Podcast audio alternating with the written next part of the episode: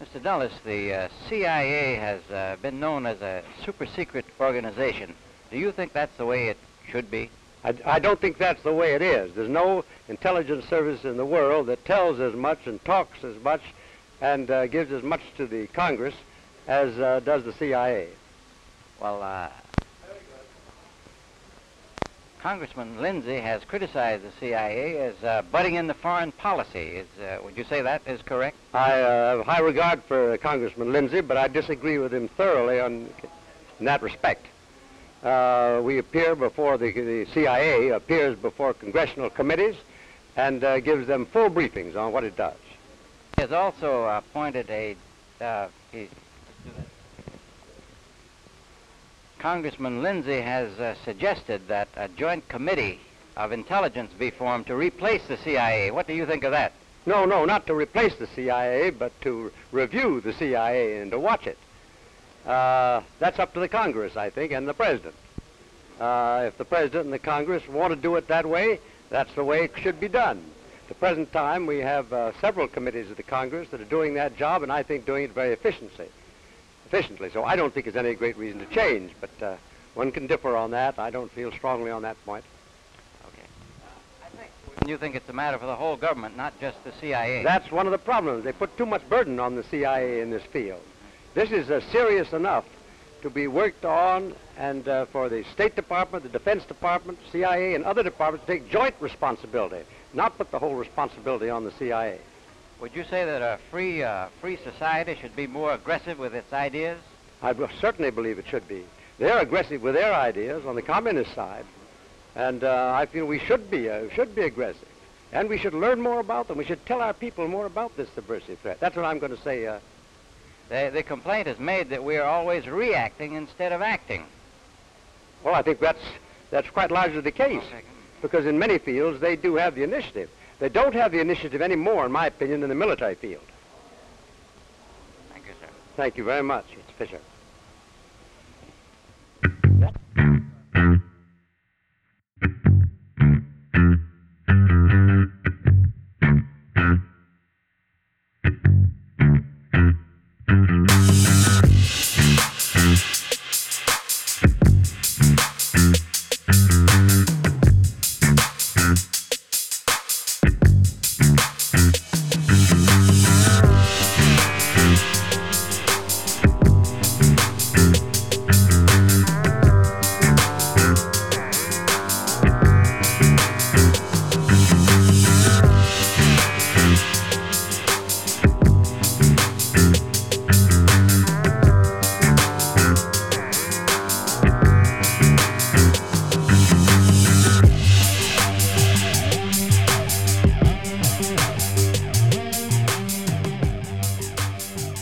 Each other like 11 years, and uh, Yeah. that first night that we Did met, we already tell this story on the podcast? I'm not sure. I don't think so. okay. If we did, I guess it doesn't really fucking matter because like most of the people that are going to hear it now on episode 28 probably, Probably, yeah. either haven't listened to episode one or, or if they did, they listened to it so long ago that they don't remember. Yeah. Anyway, yeah, so tell the story. Uh, I mean, so our mutual. I mean, I guess it's fair to say We have mutual two mutual friend. friends. Yeah. We have lots of mutual friends, but uh, Yeah. maybe not We also have lots, but multiple. But the two main ones in this story, um, one of whom I knew before you guys, Yeah. and you know, and the I, other one I- was the other one was my roommate in college who I was in a band with. Yeah, but also like your friend from high school and like yeah, yeah. way but back. Like, specifically, were- the reason the reason we met you is because the other one, we'll just call him B. Uh, he was like, "Hey, I have this friend Cam who plays guitar and also likes metal. We should all hang out." That was it. Yeah, and he Yeah, said yeah. basically said the same thing to me. So like this was the the year that I returned to on campus learning after getting kicked out my freshman year. So I had done a year of community college. Yeah. Um, self-financed at my father's insistence, which I will say honestly is is one of the finest parenting moments that ever occurred in my life. I got kicked out of school and my dad said like you can of course move home. We love you, but if you are going to be home, you are going to be putting yourself through community college." And I was like, "Okay." So I got Yeah. a job and I put myself through community college, and uh, actually one of the best semesters I've ever had of schooling because it was like Yeah. self-financed and I learned. Uh, it's kind of a shitty lesson, but like when you're paying for it, all of a sudden things mean more, and that Yeah. sucks. But You whatever, don't skip so many classes to get Yeah. completely stoned out of your mind. I didn't skip any classes. I did hang out with a bunch of fucking skitters who would like hang out in like the little cigarette tent out in front of the campus at uh, yeah. Mass Bay Community College. I met some really cool kids, but um, anyway, I digress. So I came back Yeah. to school, and then you know our mutual friend who had seen you guys play at like the Battle of the Bands. And was you know still my friend and is you know still in my life. You might actually hear him. Yeah, He's yeah. playing bass in my house right now. I could, it I might could hear through. him um, earlier in the call, but yeah. Yeah, that that's him, same guy. Yeah. So um, that person said basically the same thing to me and was like, "Hey, listen, I know these guys. They're in this metal band, and I think that you would really like them." Yeah. And so he like uh, arranged a hangout with all of us. We all hung out and got fucked up. Yeah, we just got trashed and Friday he night. the next morning uh, our other mutual friend who is like My you know roommate. maybe the most straight laced of us now and like the most successful of anyone i know Certainly. uh, yes certainly um, but at the time was like the most like deranged on edge fucking individual that i'd ever just met Just like really fucking crazy. yeah. Uh, he went from like my most insane friend to like my most sane friend. And it's very strange because nobody else has really shifted in that spectrum. Everybody else is still kind of where they were. It, it, there wasn't even really a spectrum. It was like one day he was like, "I'm just not going to be a crazy person anymore," and Yeah. then he wasn't. And then he wasn't. He sort of willed that into existence, which is Yeah. kind of how he is. But, Dragged uh, it from the ether. Mm-hmm. he was like, oh, so by the way, I know that you've all known me as like your most psychotic friend, but now I'm going that, to be like sometimes the you- you- opposite of that. That you have like anxious fits knowing that you're about to drink with. Yeah, right. Um, But and there was there was kind of a sloppy in between where he would lapse back and forth, but he, Yeah. he's he's as long as I've known him, he's at least been striving to be Mister Together, and he yeah, frankly now has like a beautiful family and now a beautiful house, and we're like Yeah. massively proud of him. But um, Anyway, anyway, I to us the digress. So morning. this is before that when he wasn't that guy, and uh, our other friend was like, "You got to meet these guys." So I met these guys. We hung out. We got fucking trashed because I loved getting trashed. You guys loved getting trashed. Yeah. Um, B did not love getting trashed. Um, and yeah, for sure. And um, the next morning, he had gone. He had walked home. I had slept at your guys' place, which was like already indicative of the fact that we were gelling super well because I lived like, you know, a quarter of a mile away. I could have totally walked home, but I crashed there. And yeah. Uh, just comes out. He's like, um, did B piss in my drawer? well, no, because first he's like, did somebody dump out their drink into like my my uh, my like wardrobe, like his uh, his bureau, and we're all like, what are you talking about? And he was like, dude, my drawers were like pulled out, and literally everything in them is wet. Yeah, dude. And so he said all that, and we were like, "What are you talking about?" You know what I mean? Like, I, I don't. What do you mean?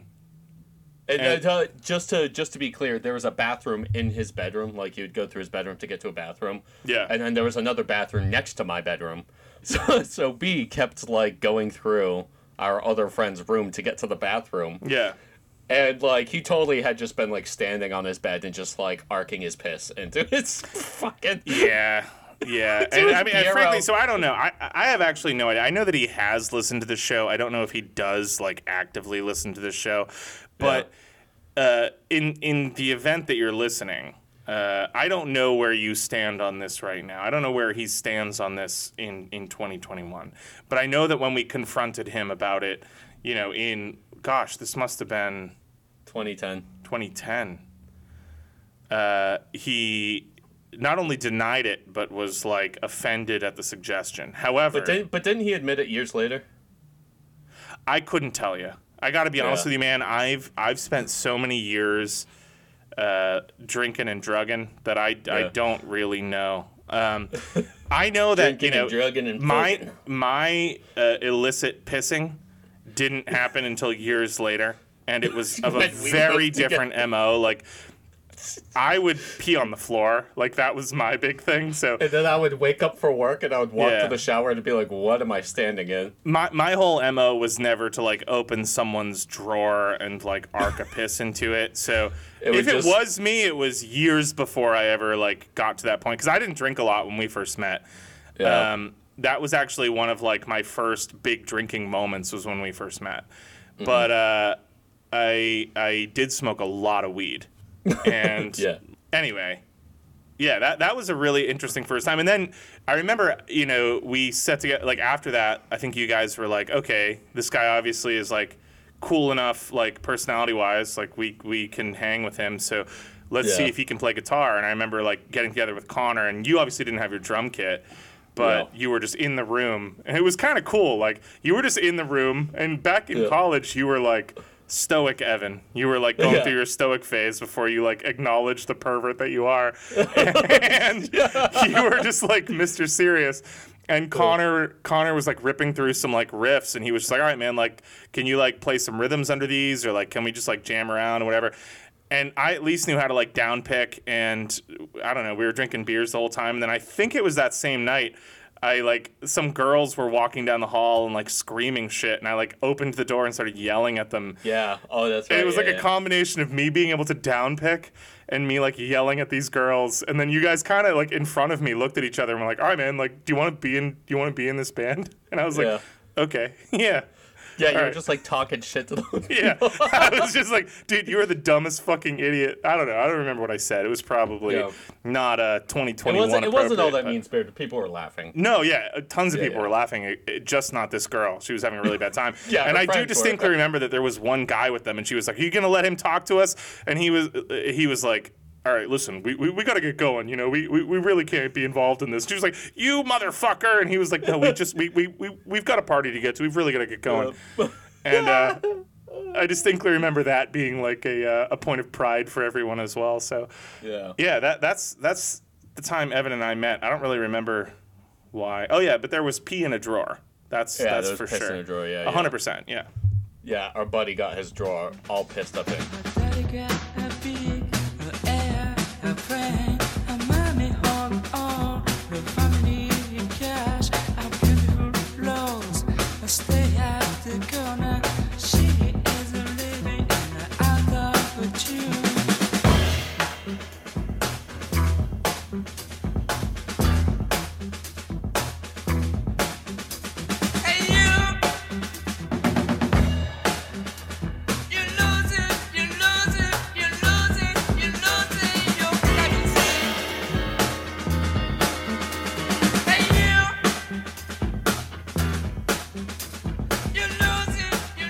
anyway, all right. Now that we have that intro, uh, welcome everybody to Left Unread, episode twenty-eight. Mm-hmm. mm-hmm, my name is my name is Evan. My co-host, as usual, is Cameron. Yeah, that's me.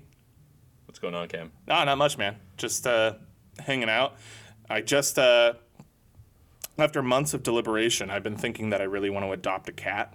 And I just Yes. finally texted my roommates about it. Like I know you knew this, but Yeah, yeah, yeah, I, I just texted my roommates about it. and was like, "Hey guys, it's been like three months. I haven't changed my mind.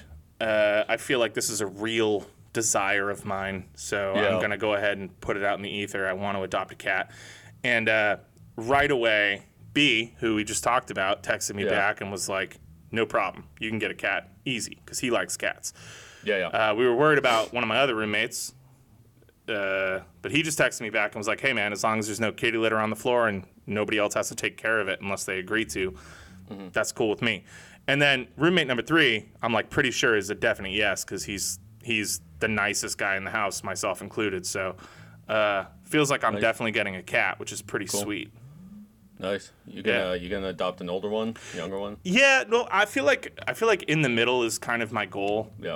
Um, Yeah, because like mine's eight years old. I got him a little over, I guess. What was it? Maybe close to two years ago. yeah. So he was a little on the older side. Basically, he was just looking for a place to sleep 20 hours a day. Right. That's I- what I- he's got.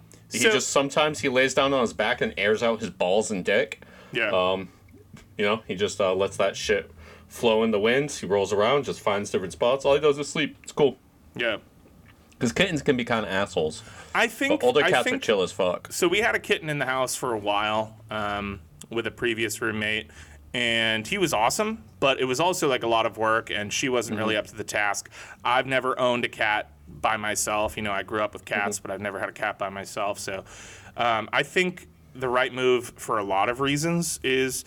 You know, I'm gonna kind of look for a cat that's like eight months to like two, three, four years old. Um, you know because i'd like a few years with the with the animal i don't know that i want to like agree to a senior pet because i Yeah. don't have a lot of experience and sometimes there can be a lot of work involved with that um, who knows if, I- if i fall in love with an old cat you know of course like but I, I, I do agree with the idea that like there's lots of older animals that need Yeah. homes and uh, i'm not looking for a kitten um, I've never had a kitten. I think that's uh, you know in the setup that I'm in with the roommates that I have and the room, the space that I have. I think a kitten would be um, stress for the cat and stress for myself. And you know, I, I would love to give an older animal a home. So I think I'm sort of open to kind of whatever, but expecting to kind of hit it off. I'm, I'm just gonna go around and try to like meet a bunch of cats, and, and uh, I'm Man expecting to hit it off with like a slightly older cat Yeah. because I feel like right, yeah. slightly older cat is like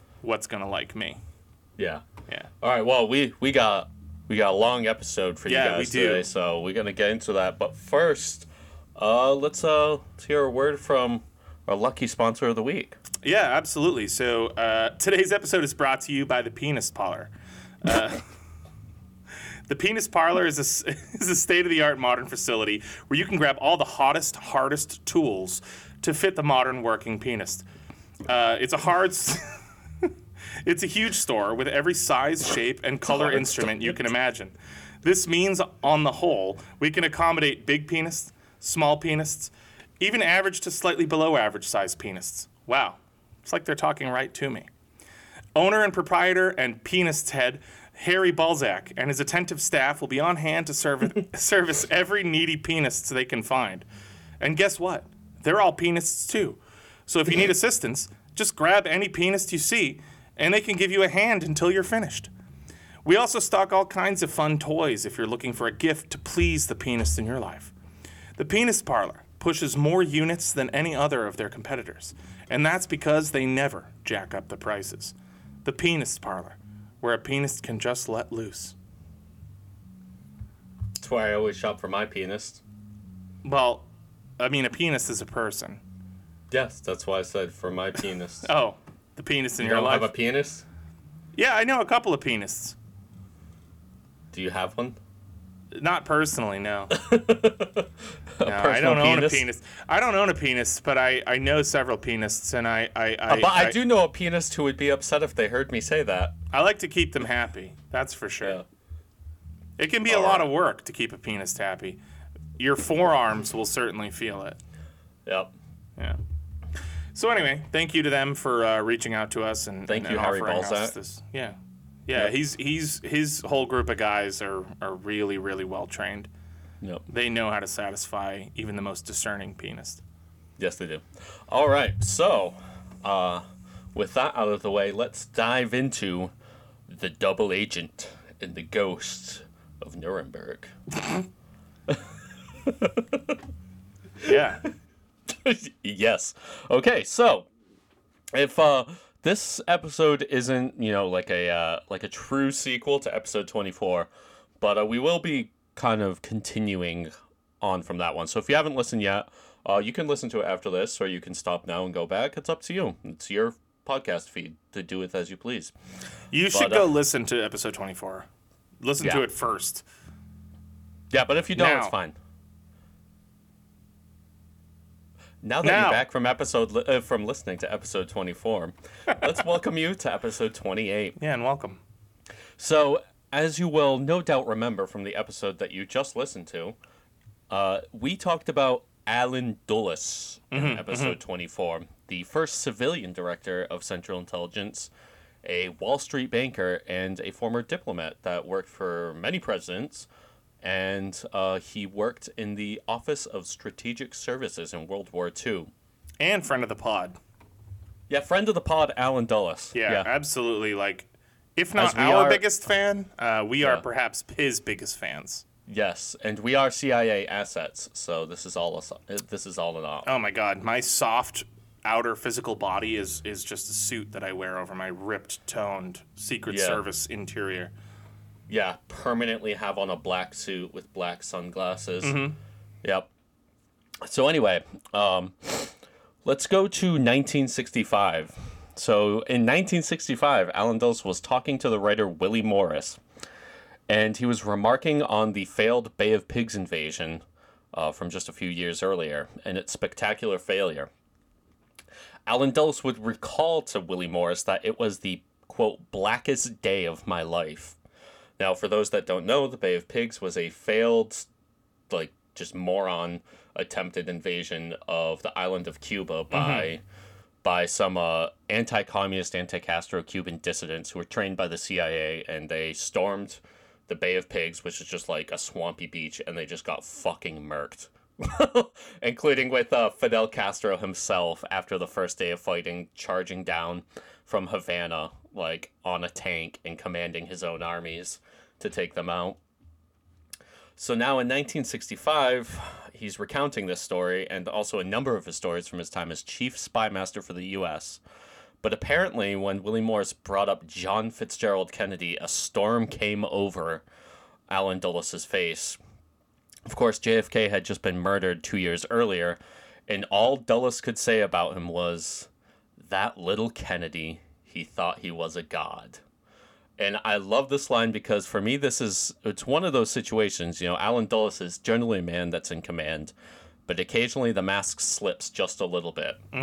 And they were he was just asking what he thought, you know, about how Kennedy's uh, Kennedy's life had ended there at Dealey Plaza, and that was the answer Dulles got after just going like rage induced with his face just like curling, and he just says that little Kennedy he thought he was a god. so this all started because Dulles wanted to tell his side of the story about the Bay of Pigs, but he was just unable to control his temper, and a fit of a fit of rage came over him, and apparently still always did whenever the thought of JFK crossed his mind. So Morris was trying to write Dulles's quote, "My answer to the Bay of Pigs," which was a memoir.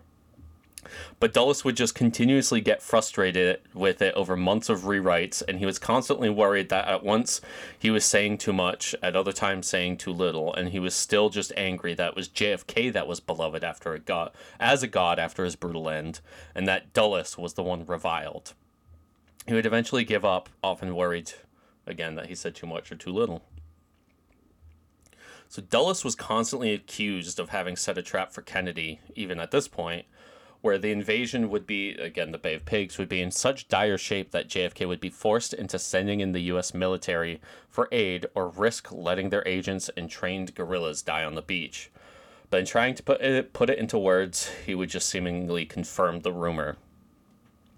Now, I personally don't want to give JFK too much credit, as I don't think he was as caught off guard as the normal story says. There's excellent evi- evidence that JFK knew in some way about the Bay of Pigs from a briefing with Dulles while JFK was running for president, but still, an Allen Dulles trap was set for him, and for once, a U.S. president said no to falling into it. You know, there's uh, there's a lot of stories about at this time what the CIA would do, and apparently one of their one of their big moves was to put an intentionally failing operation into action, oftentimes with inexperienced agents running it, which is what happened with the Bay of Pigs, so that they would get the president into a situation where it was ongoing and failing, and they would basically, Just pin Sneak- it on him. yeah, or no, they would try to sneak him into giving even more. Like, you know, they wouldn't want to use American troops, but now this situation is failing, and it would be pinned on him, and Right. so it tries trying to pressure them into the moment to commit even more resources. Oh, I it's see. a trap. And so Allen Dulles, he tried to trap JFK, and JFK didn't fall for it, and he, Allen Dulles just hated him for the rest of his life for it. Yeah. Like, you tried to fucking get him. Like, you know?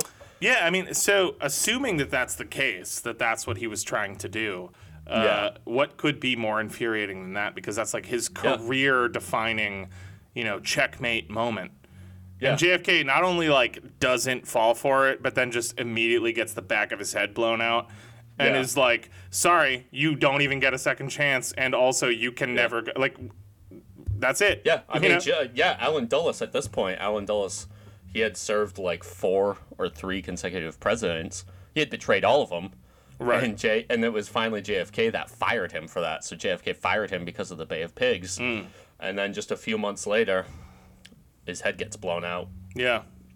Uh, but we will we will get into that story a lot in later episodes. Okay.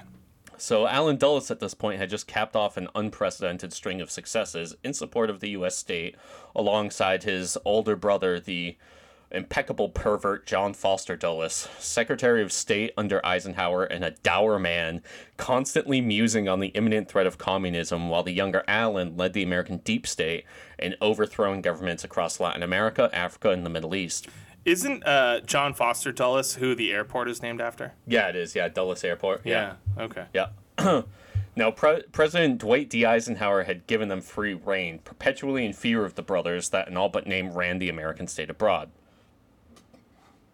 But after the Bay of Pigs, JFK ushered Allen Dulles out the door, and John Foster Dulles had died a couple years earlier in 1959 while Ike was still president. It finally seemed like a changing of the guard was coming to America after these two brothers ran the show for the better part of two decades. Eisenhower, towards the end of his administration, had begun to doubt the order that he and the Dulles brothers had built, and John Foster was dying of colon cancer. Nice. Yeah, seriously, fucking awesome way for that piece of shit to go out. Just fucking shit leaking out of his colon. but uh, Allen, though, was as steadfast as ever, and the young Jack Kennedy, I'm gonna go full boomer here by calling him Jack. Uh, he had decided to keep Allen Dulles on as director of Central Intelligence, even though JFK, at least in speech, was seemingly willing to move away from the post war order of nuclear brinkmanship that had been the status quo since Truman. JFK claimed he believed it to be far too dangerous, and at the very least, he talked about the changing Third World in terms condemning the neo colonial stance of America since the end of World War II hostilities. How serious he was about stopping it, I don't really know. You know, he talked a big game. But he certainly still engaged in regime change throughout his term, and how willing he was to stand against the evil that had festered in his government is up for debate. But he certainly at least said it, but saying and doing are two different things. Mm. Dulles, though, was a master manipulator and always willing to move against his own government if he saw the use of it. Just like, which we discussed in episode 24, when he helped smuggle Karl Wolff out of Italy against the orders of Franklin Delano Roosevelt. He and his brother believed democracy was not something to fully trust, and that the people should not have all the power, but rather a small group should protect and manage it. Doesn't really sound like democracy. Of course, the managers, uh, he, uh, the managers being he and his business magnate friends that he had met while working with uh, for Sullivan and Cromwell corporate law firm. The Dulles brothers grew up as both fervent chess players and would utilize these skills to become masters in the shadows for the men in power. No John fucking way.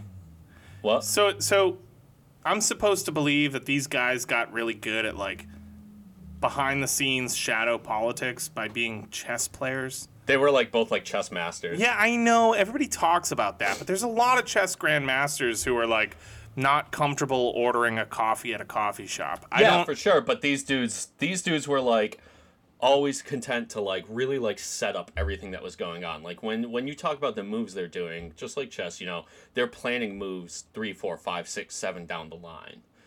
I mean, I do is- that in Magic the Gathering. Yeah. Should I run the CIA? No, nobody should. But regardless, I mean, it's just always said about them. It doesn't matter. We don't need to dwell on it for too long. I'm dwelling. Okay, well, you can dwell in your own head. Um, John Foster would confer openly with the despots of the world, but Allen was like the spy master, whispering into the king's ears with one word and turning and plotting with the next, oftentimes against his master's wishes. John Foster even famously stood against FDR earlier in his presidency, warning, warning his clients to defy FDR and his New Deal policies. I'm sure neither was too far from the business plot, which again we discussed in episode 24 Right. although it is unknown how involved if at all they were but by looking through the names they hung around with them and uh, they hung around with them and what positions they would later hold it's pretty easy to come to an informed conclusion. And just to refresh everybody's memory, the business plot was when a bunch of businessmen, bankers, industrialists, you know, magnates, all these people tried to uh, oust FDR as leader of the country and install a military dictatorship. And what was the guy's name? Which one? The oh, guy that- Smedley Butler. Smedley Butler. Yes, they Smedley talked about- Darlington Butler. And he, uh, unfortunately for them, was a real Wasn't- mensch.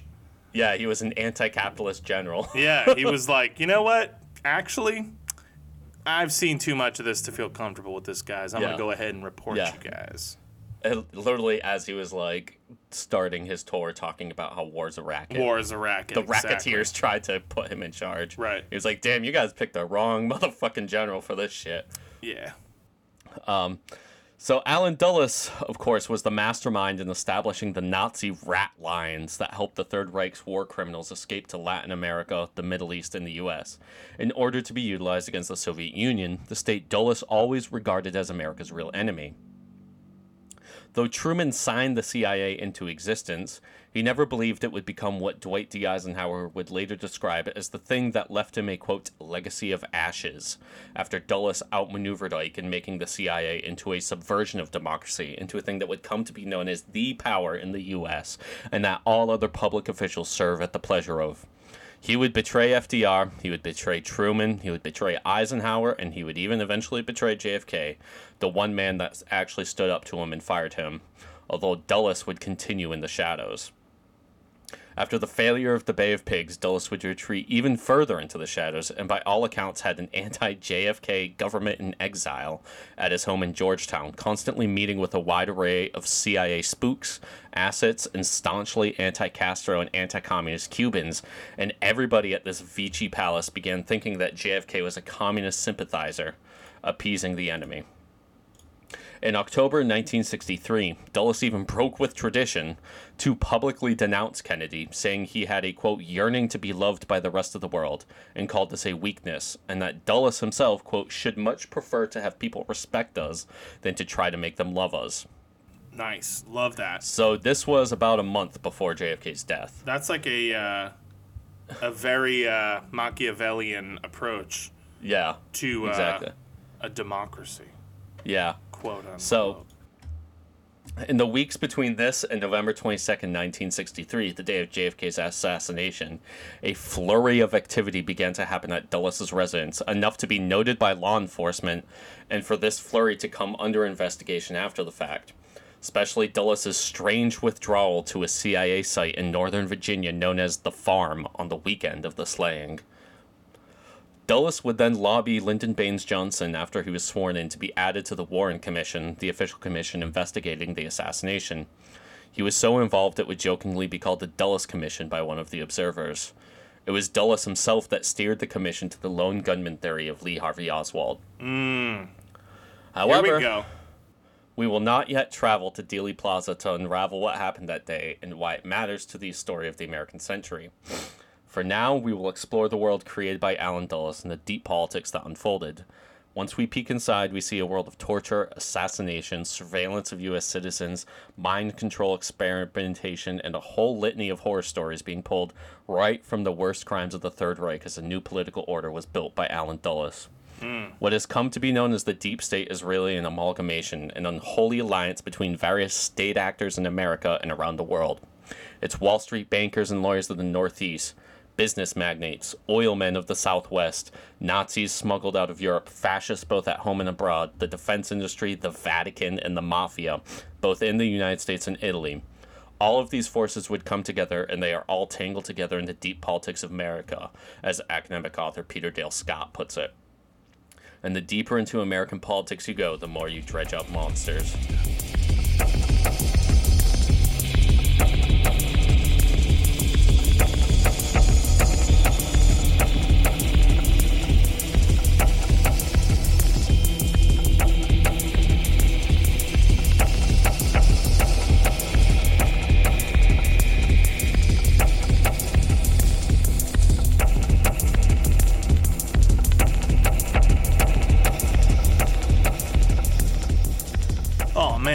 This sounds like a point where we should put in like a cool, like a blues rock song, and we could have that be like the theme to our mini series about America's ghosts.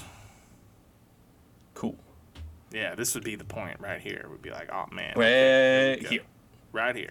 And then right here. And on, actually, we're a Stitcher uh, premium exclusive. So Yeah. uh, if you want to listen to anything other than this one episode, you got to pay twenty bucks a month. And uh, good luck and Godspeed. And that's that, Jack. And that's that, Jack, because we Yeah. know we're worth it. You know Anyway, we're worth it. but yeah, so you know, one of the things I really want to hammer home is that all of those people that you know, all of these people are the same. They they're the politicians. You know, they're the deep state, the mafia. These are all one and the same. They're all this sort of entire Frankenstein lumbering around. But You mean Frankenstein's monster? Yeah, yeah, true. Yeah, Frankenstein's Right, monster. yeah. Sorry. Yeah, yeah. Frankenstein would have just comfortably walked around because he was just a guy. Yeah, yeah, Yeah. it- yeah. And he would have been like, "Oh no, what did I make?" Oh man, I, I made this and uh, better go just comfortably walk away at a normal human clip. Well, that sucks. Um, anyway, so as discussed in episode 24, Allen Dulles entered Switzerland in 1942 as an agent of the U.S. government, but he acted oftentimes in plain sight and he was more than familiar with many of his Nazi counterparts. He had dealings with Nazis prior to the war, and when he was crossing the border from Vichy, France, although he liked to regale reporters with a harrowing story, in truth, after a quick call, a Gestapo agent allowed him to pass through, and then his arrival was announced to some fanfare in the local newspapers.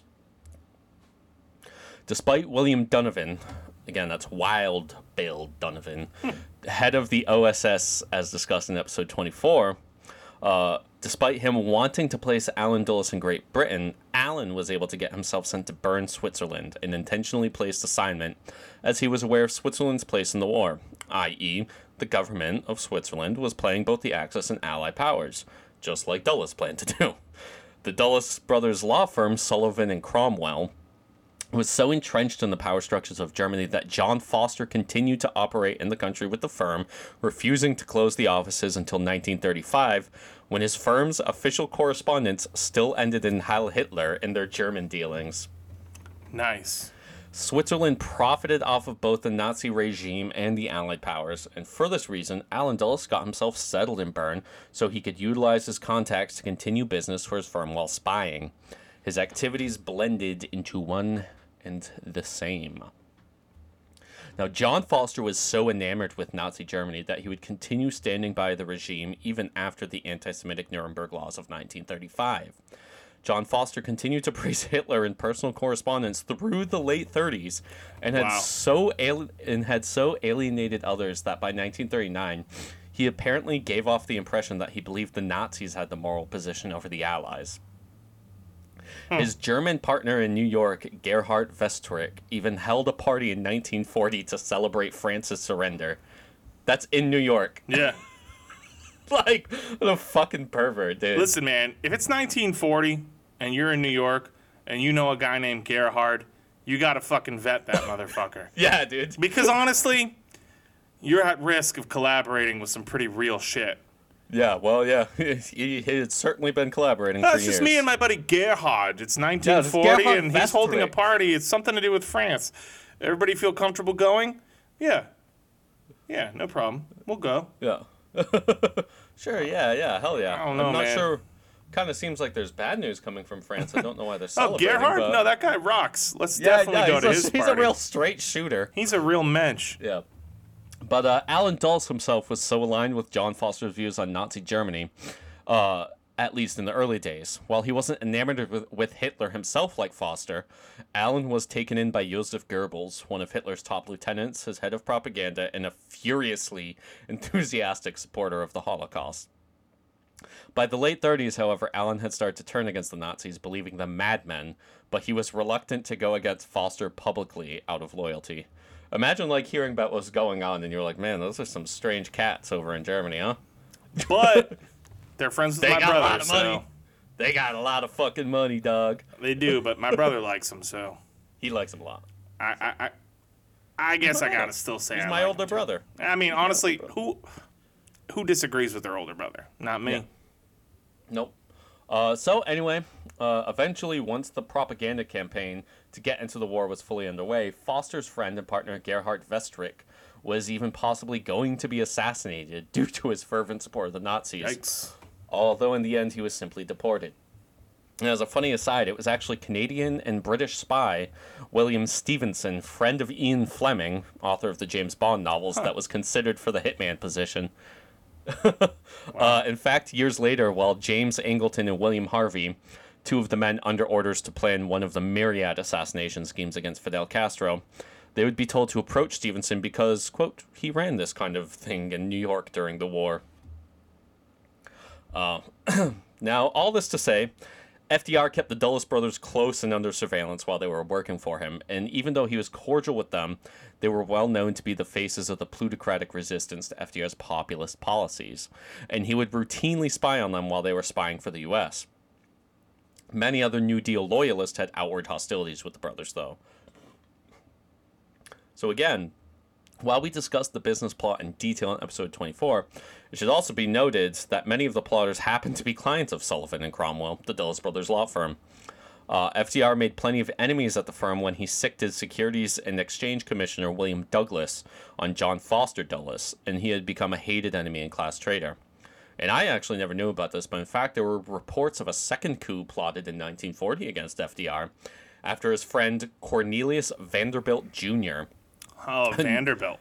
Yeah, Cornelius Vanderbilt, a New York plutocrat, uh, plutocrat that was actually loyal to FDR, tipped him off that he was hearing rumblings again amongst the socialites and financiers of Wall Street, as well as army officers and tycoons. FDR again was able to stave off this uh, this plot. Uh, he then shocked people and plotters, this is FDR, by sending Allen Dulles to Bern, Switzerland. However, he would later say he did this specifically to use Allen as a dangle. He knew Allen would be meeting with his Nazi contacts, and FDR wanted to flush them out. He wanted to know who these Nazis were that were dealing with FDR's enemies. One of these contacts was Thomas, uh, Thomas McKittrick, president of the Bank of International Settlements, or BIS, which was, yeah, the BIZ. He's president Oh. of Biz. Yeah, which was created initially for Germany's World War I reparations, but would eventually become controlled by Hitler's regime. Five of its directors would eventually be charged with war crimes, including Hermann Schmitz, CEO of IG Farben, the company that produced Zyklon B, the gas used to exterminate prisoners in the death camps. Damn. Schmitz was a client of Sullivan and Cromwell. Uh, BIS also famously laundered hundreds of millions of Nazi gold from occupied countries. Some of this gold was ripped from the Jewish families that were then exterminated by the regime. They would even pull out, you know, if they had any gold in their teeth, they would pull them out and just like smelt it. Mm-hmm. Allen Dulles, of course, met with McKittrick immediately upon setting foot in Europe, and I do mean immediately, like the first day. The goal of the meeting, unbelievably, was to plan out how to protect the assets of the German and American clients they shared during the war. This is first order of business. McKittrick and Dulles would work closely throughout the entirety of the war to hide German assets, even against an FDR project called Operation Safe Haven. The goal of the operation was to track down and confiscate hidden assets to get back into power after the war. This, however, was what Dulles and McKittrick wanted because they believed they needed the Nazi leaders to return to power to stand as a bulwark against the Soviets. So, Dulles sabotaged the operation and intentionally refused to carry it out in his office, stating he lacked the personnel. Literally, just like, new phone, who dis? While Allen worked in Europe, Foster worked in America and helped hide the assets of corporations like IG Farben and Merck KGaA. And he hmm. even aided German companies in bottlenecking supplies that the U.S. needed for its war production, harming their abilities. Hmm. Meanwhile, Allen destroyed incriminating evidence in Europe to hide his brother's treason. Both probably would have been tried for serious criminal charges if FDR lived, and Supreme Court Justice Arthur Goldberg, an OSS colleague of Allen's, would one day state that both were guilty of treason. But FDR died in April 1945, and both were able to escape prosecution. Hmm. So, I won't go over. Like, are you just going to be an- annoying? No. Okay. So, I won't go over it too much again. It's the rule I- of threes, Evan. What? It's the oh, rule of okay. threes. Your, your homes. Okay. No, just every everything. You know, if it's gonna be funny three times after that, I mean, it's self-indulgent. True. Very true. You know, So, so you don't need to worry Oh. about me because I did it three times. okay. So, So I won't do it again because. okay, great. So that's not like three times for this joke too. So, Well, no, that was oh. actually the this is the third time, so it is three Okay. times for this okay, joke shut too. the fuck up. Shut the fuck up. All right. you don't so, gotta worry because of the rule of threes. So Okay, shut up. So, as I'm not going to go too much into detail again, as once more it was discussed in episode 24, but the Casablanca Conference decided that the Allies would accept only unconditional surrender of the Axis powers, meaning that the British and American forces would not allow the Nazis to surrender to them but keep fighting the Soviets. Allen was apparently livid with this and immediately told his Nazi contacts that it was just a piece of paper that could be disregarded, and he immediately began planning his next betrayal of FDR and the US. It was after this that Allen met with the Nazi prince Maximilian Egon von Hohenlohe and the notorious Boston anti Semitic historian, intelligence agent, and banker Royall Tyler, and the three began trying to plan plot out how to keep Nazi Germany largely together after Hitler, including discussing how to deal with the Jewish population after the war, um, not wanting them back in Europe and hoping to settle them in Africa. oh wow, They, they were all like, well, as long as we're on the same page that we don't want the Jews in any of our countries, Right. Maybe we could put them in Africa. They talked about like Madagascar, I think. fuck yeah, I've seen that movie. Yeah, it would I'd have been like a little to bit move different. it, move it. I'd like to move it, move it. I mean, like, who doesn't want that? That honestly, that sounds like a pretty good. If that's their final solution, I mean, that sounds pretty good. Hey. um, now the three discussed and agreed on a pact to betray not only FDR by Dulles, by but Hitler by Hohenlohe, and the pact included dismissing the genocide of the Jews and the Holocaust. They're like, yeah, that thing. Uh, so Hohenlohe had been recruited by none other than Heinrich Himmler, Hitler's right-hand man and Reichsfuhrer of the SS, who had deigned to supplant Hitler as leader of the country.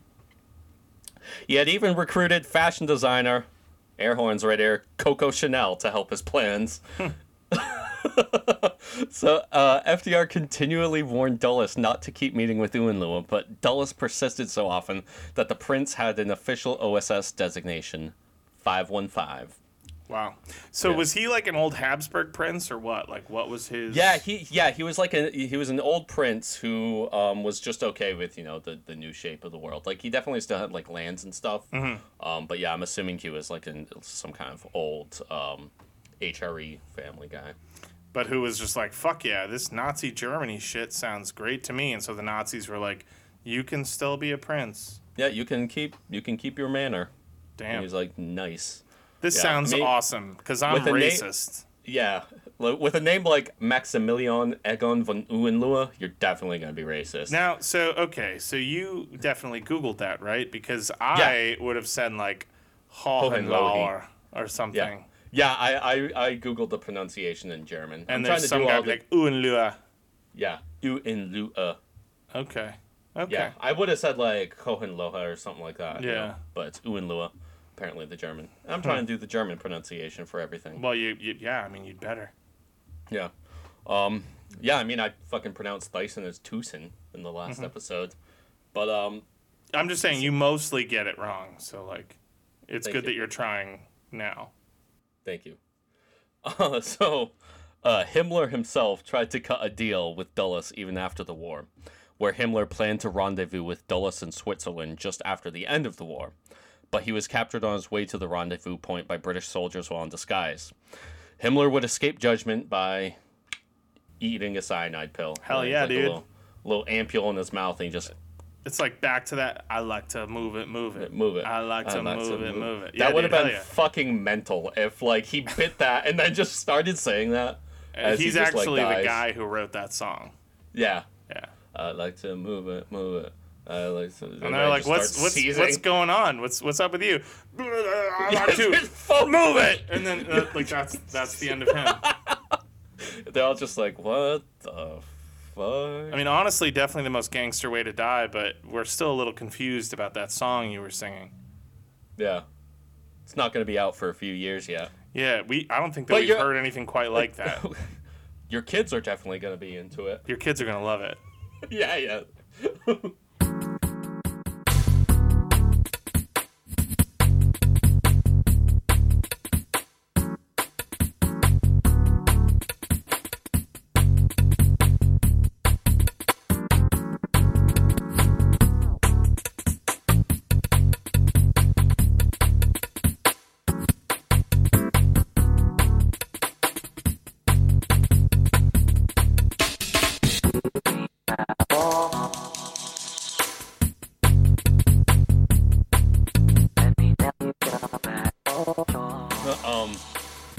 Foster and Allen Dulles, uh, in case you didn't get it by now, but they were both pretty cold men, uh, dating back to when they were children.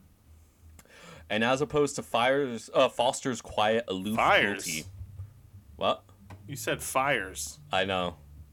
I'm such an idiot. Yeah. And as opposed to Foster's quiet, aloof cruelty, Allen was calculating and prone to fits of rage. Uh, he even one time nearly watched his five year old sister drown without doing anything when he was 10, despite being a good swimmer. She was apparently drowning and he was like standing on the pier just like staring at her. Why didn't you do better? Screaming. So she starts screaming, and after being quiet for a while, he decides, I'll scream too. And he just starts also screaming without trying to get her. And like his mom had to, who is like in bed with a migraine, had to like run outside and save his sister. That's so rude. It's fucking psycho. I'll tell you what, honestly, if my sister was drowning, like, yeah, I would go save her. When she got back to shore, I might then scream in her face and be like, Make fun of her. "Ah, this is like really inconvenient. Like, how could you Yeah. make me have to do this?" But at least get her to shore before you start acting like a fucking. Yeah, no, he was just idiot. standing there. He was apparently a great swimmer too, so he was just like, ah! like just standing on the end of the pier. Allen Dulles, ladies and gentlemen. Yeah. Yep. All right. Anyway, um, he was also flying, uh, prone to flying into a rage at his sister Eleanor. One time, going absolutely fucking hog wild because she had parked too close to the house. Damn. He's just like personally offended by her parking, I guess. Now, Foster, on the other hand, as I said, he was aloof and showed little care to his friends, including his Jewish friends under surveillance in Germany after they asked him for help. Uh, he was like, I don't know, it sucks, man. They were like, we Yeah, man. Maybe you guys shouldn't have been Jewish. Yeah. You ever think about that? Maybe you should stop wearing those hats. Yeah. Sorry, Yep. but I like what's happening to you. Yeah.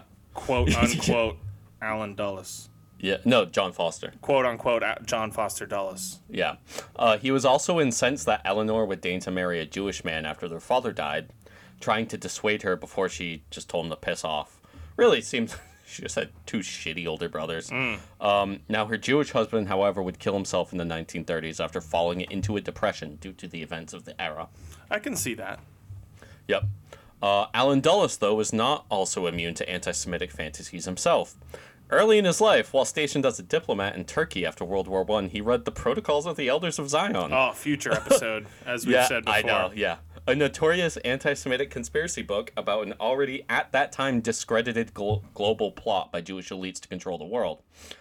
Uh, despite being an obviously fictitious book cooked up by the former Russian Tsar's secret police, he sent reports back to Washington about the plot. Have you seen this? Have you heard about this? Like, he's just like, hey, there's some interesting things in here, guys. And they're all like, this fucking idiot. um, but uh, back in 1939, reports began to slowly trickle into the United States about Jewish displacement and atrocities in Germany and Poland, but many of them were insulated or bottled up in reports. Once Allen was in Switzerland with the OSS, reports about the final solution to the Jewish question began flowing more steadily and with reliable sources to Allen's setup. Uh, but these still did not force drastic Allied intervention. Of course, at this time, the Nazi concentration camp system was beginning to sprawl out, but at the time, and even still to this day, its true setup was not fully known. This wasn't just an extermination camp setup, but a slave labor setup as well, where European Jews were worked to death as slaves and exploited by companies like Volkswagen, IG Farben, and Siemens. So a lot of times, you know, even today, people still think of it as it was just they were extermination camps, but they were there was heavy slave labor utilized in these camps oh, by Oh, a lot of companies, both German and American companies. And all these companies got a big pass. yeah. Because Yes. you've heard of Volkswagen. You've Yeah. heard of Siemens. yes. They're still out there making shit. And Yep. it's just I mean, A-okay. fucking IBM, dude. Like IBM was Yeah. uh, they utilized slave labor. They were Nazi collaborators. Mm-hmm. Um, but uh, you know, so some of this information that flowed into the U.S. State Department via Edward Schulte, who had first-hand knowledge of the horrors of Auschwitz as he was a nearby miner, and had been visited by Heinrich Himmler and learned of the early testing of the final solution gas chambers at the camp. Unfortunately, the message had to go through Bern, and FDR's confidant, Rabbi Stephen Wise, was the intended target, but the offices in Bern refused to believe the reports, and they were sent to New York, where Dulles still was, and he was one of the recipients. The reports were dismissed out of hand as war rumor, although it was conceded that some Jews were dying due to physical maltreatment and disease. Okay, it's true that some of them are dying. Um, the State Department called it a wild rumor inspired by Jewish fears. Uh, Roosevelt did not get the memo, and Rabbi Wise didn't get it for over a month. Wise finally held a press conference saying Hitler had already killed 2 million Jews and planned to kill the rest in Europe, but the story was buried by the American press. One of the reasons was that they could not get corroborating government sources, even though at this time Dulles was getting separate reports corroborating the story from other informants.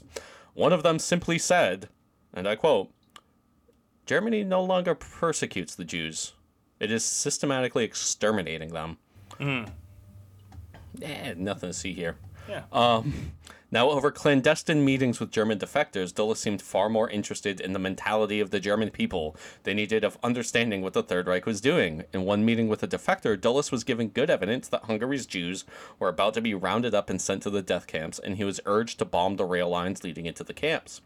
However, he was also informed that the communist movement in Germany, once powerful in the 20s and 30s, early 30s, was gaining steam again as the war effort faltered. Dulles sent a communique to the president with only one of these stories. I'll leave it to you to figure out which one he was concerned enough about to write to the president. In fact, in his hundreds of communiques with Washington, Wellenburn, scant few of them ever mentioned the final solution, and he often used Nazi like language, only discussing the Jewish genocide and banalities like conscription or "Eh, there's some work in the labor service. now, in documented evidence since declassified, Dulles without a doubt knew about the Holocaust before he even departed the United States for Switzerland. He knew about the final solution and was even fed reports over the years of imminent slaughters that he could have prevented. And yet he never lifted a finger to alert the Allies in Washington about his intel. He would continue to feign surprise whenever new reports came in, like it was the first time he heard of it, including to a British reporter that he met with at his mansion Herrengasse in Bern but this was in 1944, more than two years after he arrived in Switzerland. This reporter told him the story of Vrba Wetzler, two Jewish teens that escaped Auschwitz after hiding under rubble for three days and, uh, and nights with no food or water while they tied cloth into their mouths to muffle their coughs. Once it was clear, they escaped into the woods and were on the run for two weeks before getting to safety and telling their story.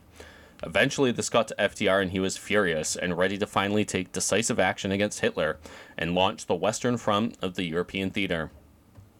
He was ready to bring justice to the Third Reich, hmm. but Dulles and his coterie of freaks, they had other plans. Yeah, of course they did. Let's listen to them. Yeah, a little, little planning, little freaks just sitting there planning and twiddling their fingers together. Hmm. What can we do to make Nazis persevere? We wish to see the Nazis survive. Let's make the Nazis win.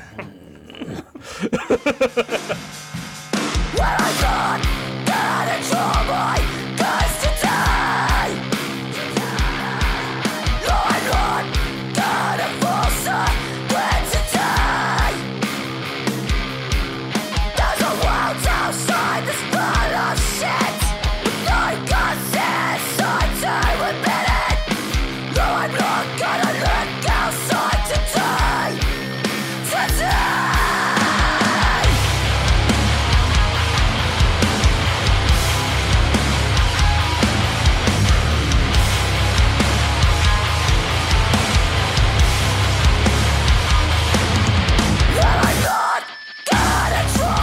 let's uh, let's go to the city of Nuremberg, shall we? Yeah, let's. So in November 1945, the war was over. Yeah! Yeah, man, we fucking did it, dude. Fuck yeah, dude. Uh, so the Allies dragged the remains of the Third Reich to the ruined city of Nuremberg. Once the unofficial capital of the fascist spectacle, home to the Nuremberg Festival that adorned Leni Riefenstahl's film Triumph of the Will, an ode to the macabre Reich. It was the center of the bacchanalian fury of the Nazi party, but now it was bombed to pieces and left in ruins, filled with the stinking dead and disinfectant desperately trying to cover up the stench of the aftermath. While Hitler, Himmler, and Goebbels had all taken their lives to avoid capture, it was here that such Nazi luminaries were put to trial as Reichsmarshal Hermann Göring, Rudolf Hess, the half-mad deputy of Hitler that tried to flee to Scotland, Ernst Kaltenbrunner, Himmler's executioner and the highest-ranking SS leader to be tried, Hjalmar Schacht, love that fucking name, the international banker who financed Hitler's rise, Albert Speer, master of weapons, Julius Streicher, unhinged anti-Semite politician and publisher. Hmm. Now, a few of the defendants were indignant to start the trials, especially Hermann Göring. At first, he was laughing and joking, causing a ruckus in the courtroom until a film was played Death Mills. It was footage of the Nazi death camps, and I will largely stray from discussing what was in it, as I, for you listeners and Cameron, I watched the entire thing. I believe you. fucking sucked. Yeah. And also, just I as a did, weird and I'm not gonna. it, uh, I don't watch it. Nobody, nobody watch it. Although Yeah. I will say it was weird. It had a very strange, like, atmosphere to it because it was like standard military propaganda, like voice Yeah. and music playing, while you're just looking at the worst things that you've ever seen. yeah. Um, So it was like very there's very cognitive dissonance. Um, but you know it was footage of the death camps, and it included the mangled remains of people who had vivisection performed on them, mass graves, shriveled corpses, and the various remains extracted from the Jewish prisoners.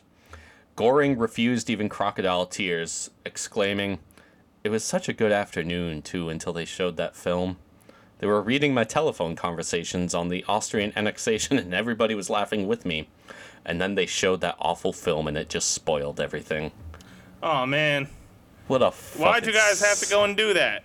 Because I was- honestly, I had that jury in the palm of my hand until Yeah, you guys dude, that was an easy shit that crowd. Yeah, that was an easy crowd until you showed the emaciated people crawling and begging for help. Yeah. Yeah. Fuck Um, him. However, the trials, in a twist of irony that the Soviet Union may have come to regret, only happened at Joseph Stalin's insistence. He believed the men should be tried before they were punished so that the world could understand their guilt and see their crimes. Churchill and FDR wanted all of the Nazi leadership summarily executed on the spot. Uh, you know, at the time of their surrender, uh, they figured it would be between 50 and 100 men. Um, but Stalin convinced them, and FDR, he was always FDR had like kind of like a bit of a relationship with Stalin. They definitely Yeah. respected each other, and Yeah. and neither of them really tried to work over the other one. Churchill was always kind of like a little mad plotter, Yeah. uh, always trying to do stuff on the side. But FDR definitely, him and Stalin kind of saw eye to eye. Yeah. They saw one another at least as equals. Yeah, they respected each other and Yeah. even were like kind of friendly, not friends, but they were like kind of friendly. Um, and Stalin was right in his memoirs that he really respected and liked FDR. But um, FDR was convinced, and then he became as much of a proponent for the trials as Stalin was.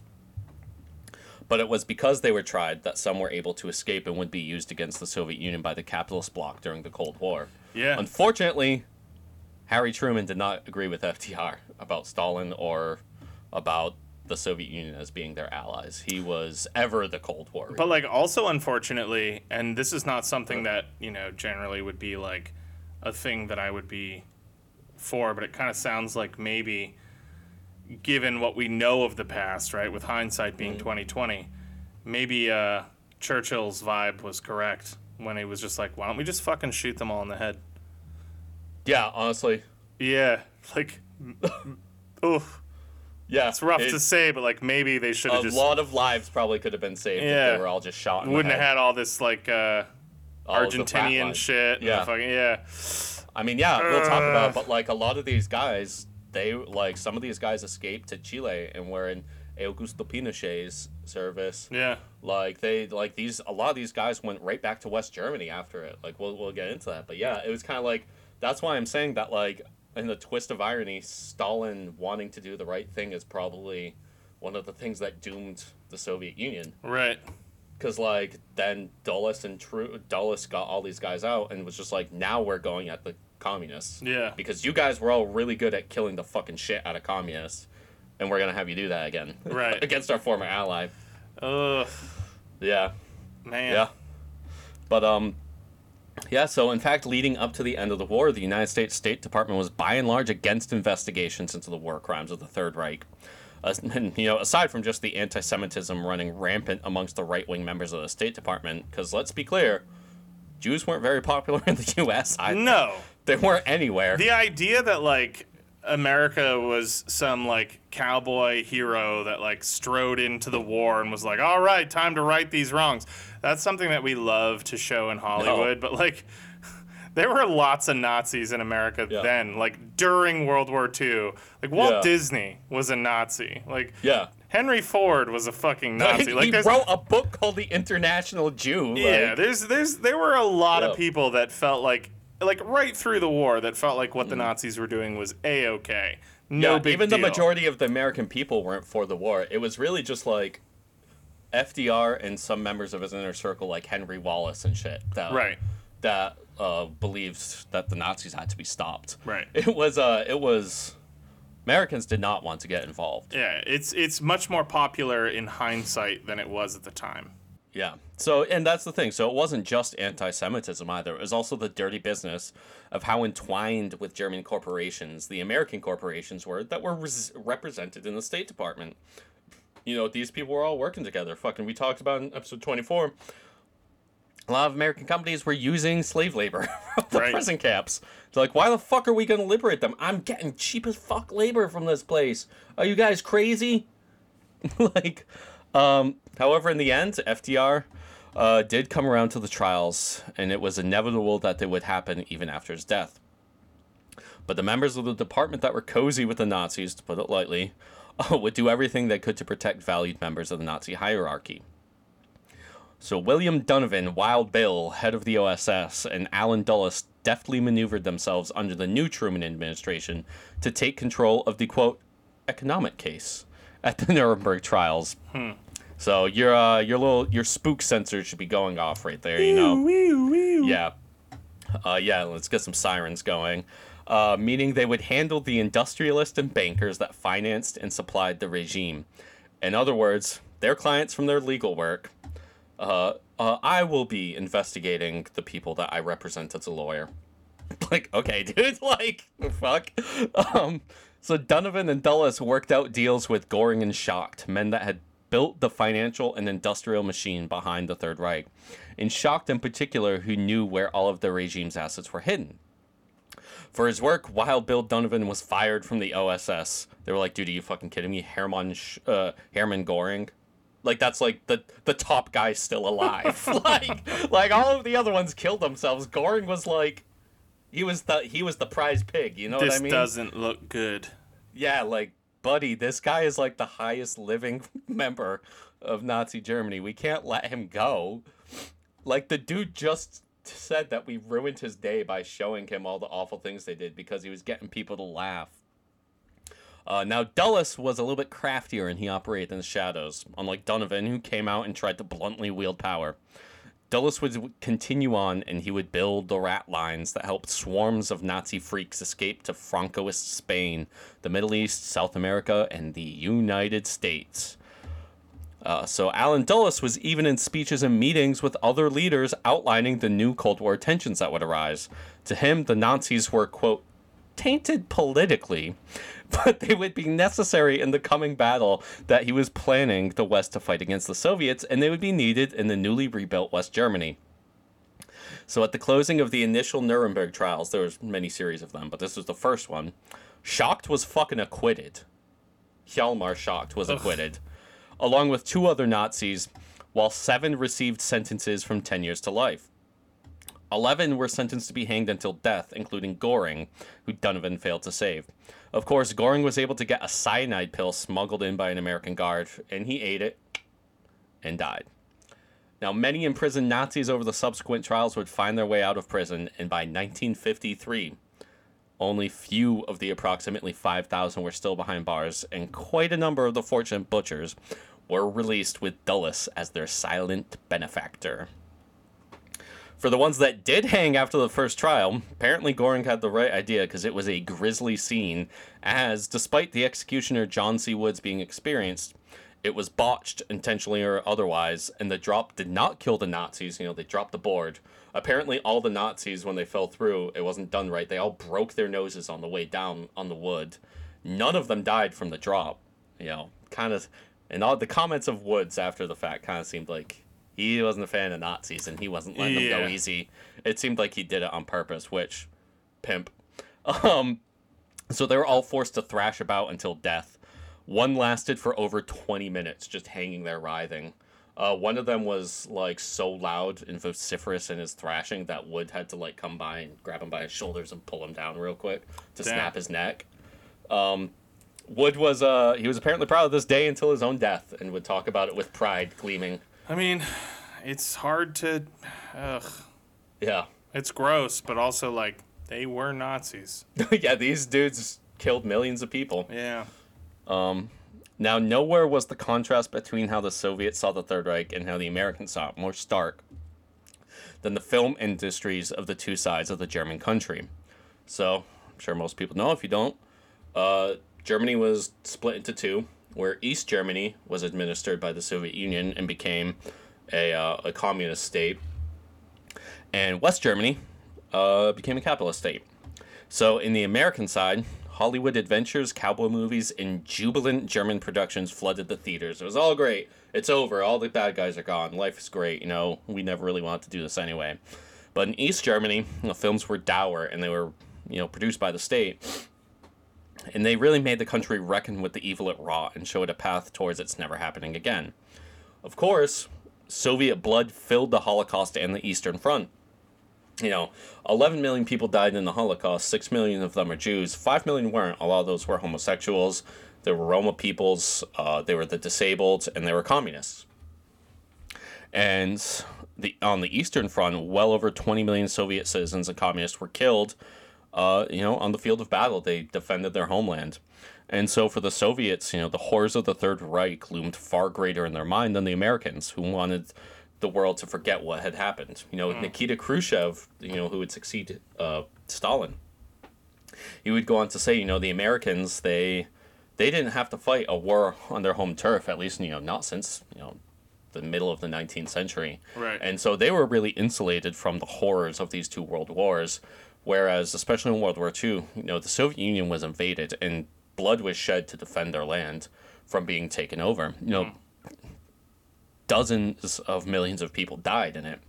And, you know, he said, you know, Americans, they don't really understand that. You know, they sent, you know, a few hundred thousand, or, you know, they sent, you know, millions to war, but only a few hundred thousand died, and they got rich and fat off of it.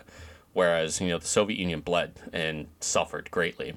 And so they both really looked at, you know, for, for the Soviet Union, the Third Reich was like a nightmare. It was a horror. It mm. wasn't just they. There was no debate on defending their homeland, like there was a debate in the U.S. to send their men overseas. They were allied with the Third Reich originally, right? Well, it was a non-aggression pact. Right. Yeah. So it wasn't an alliance. It was just a non-aggression pact because they, you know, the whole thing with the Soviet Union was that they needed to get some industrialized countries to turn communist. Otherwise, it would always fail because they were trying to industrialize in communism as opposed to taking industrialized. So they kind of had a non-aggression pact where they both agreed to, you know, basically split Poland, and they wouldn't bother each other about it. Right. You know. But yeah, it was a non-aggression pact Gotcha. not not like a military alliance. Um, you know, and the Nazis always hated. I mean, the Nazis were killing communists back in the 30s. You know, Yeah. so.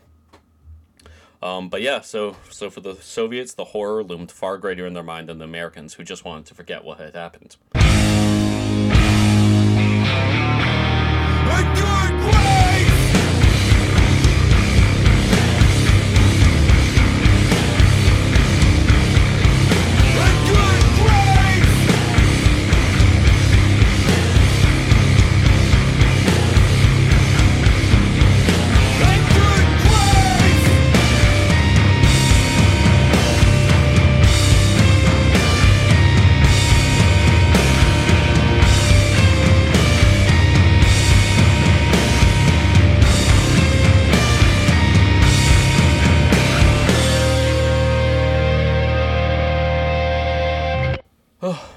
Let's uh let's do, let's uh talk about Operation Sunrise again. I don't want to get back too deep into the weeds about uh, the Sunrise story, which is Allen Dulles helping Karl Wolff, Obergruppenführer of the SS, escape from Europe. But it is one of the most shocking tales of Dulles' time in the OSS. Now, Wolff at the time had been hosting Benito Mussolini as a ward, and Mussolini was captured just before Wolff had been encircled by Italian partisans. Mussolini and his mistress Claretta Petacci were machine gunned and had their bodies put on display in Milan in Milan's Piazzale Loreto. In particular, Il Duce, that's Benito Mussolini, uh, he was brutalized by the people, with one woman firing five shots into his head for each of her five dead sons. His body was then strung up and further desecrated, and Hitler was so disturbed he had called Mussolini his only friend I have in the world that he requested his, i.e., Hitler's, body be burned when he died, just so it couldn't be, this shit couldn't happen. Now, Wolff knew if he was captured here in Italy, he would also have an untimely end, probably pretty similar to Il Duce's. Uh, so he turned to his friend and the Allies, Allen Dulles. As we will discuss in ample detail in future episodes, Allen Dulles and his CIA would come to view Italy as a linchpin in stopping the spread of communism. They believed that Italy, like they did Vietnam and Southeast Asia, would be a key battleground that, if it fell to communism, would likely mean a chain reaction of the spread of communism throughout their locales. Italy's fall would portend the rest of mainland Western Europe and Vietnam, Southeast Asia. The most important thing for Dulles was stopping the Red Army uh, from entering Italy, which is why he tried to make a deal with Karl Wolff to surrender to the capitalist allies in order to halt the Red Army's advance into Italy. Of course, Dulles was playing a dangerous game. Just days earlier, FDR had expressly forbid Dulles from continuing his contact with Wolff. Therefore, Gero von Schulze-Gaevernitz, a scion of a prominent European family and subordinate of Dulles, came up with a plan with the surreptitious approval of Dulles to lead a rescue party to Italy to extract Wolff, whom they both deemed a moderate member, politically, of Hitler's inner circle, and therefore worth saving in order to incorporate into the post war order. And thus, a convoy of American spies, Swiss intelligence officers, and SS officials traveled to Italy to save Wolff, a joint Allied Axis mission, and it was a success. In the end, Operation Sunrise worked. While Stalin trusted and liked FDR, once the American president was dead, Dulles worked quickly to enact a secret diplomatic surrender. In the end, it was generally for naught, as the Nazis surrendered to all of the Allies almost immediately afterwards, but still, Dulles tried to get them in place to fight the Red Army. Even Truman, ever the Cold Warrior, was disgusted by Dulles' betrayal. Dulles himself, however, was proud of his treachery and begged about it the rest of his life. Um, now, Wolff, for his part, was Dulles' kind of Nazi. Ideolo- ideologically, at least outwardly, more on the moderate side and not overtly anti-Semitic. You know, he wouldn't just fucking constantly talk about it like some other guys. Um, he was a handsome and charming man, an industrialist, and had good manners and staunch anti-communist views. Fucking Dulles is rock hard at this at this thought, just fucking bulging. And for this, it was exactly who he wanted to work with, and Wolff found himself a lifelong ally in the spy. Wolff had connections to the industrialists of northern Italy, and for Dulles and his corporate clients, keeping northern Italy intact for business was paramount. Both men were businessmen, unconcerned with ideology, besides anti communism, and they were both willing to get it done however was necessary. And both were ruthlessly ambitious, most concerned about gaining power for themselves. Wolff himself and Dulles as his ally both tried to feign Wolff's ignorance about the Reich's worst crimes.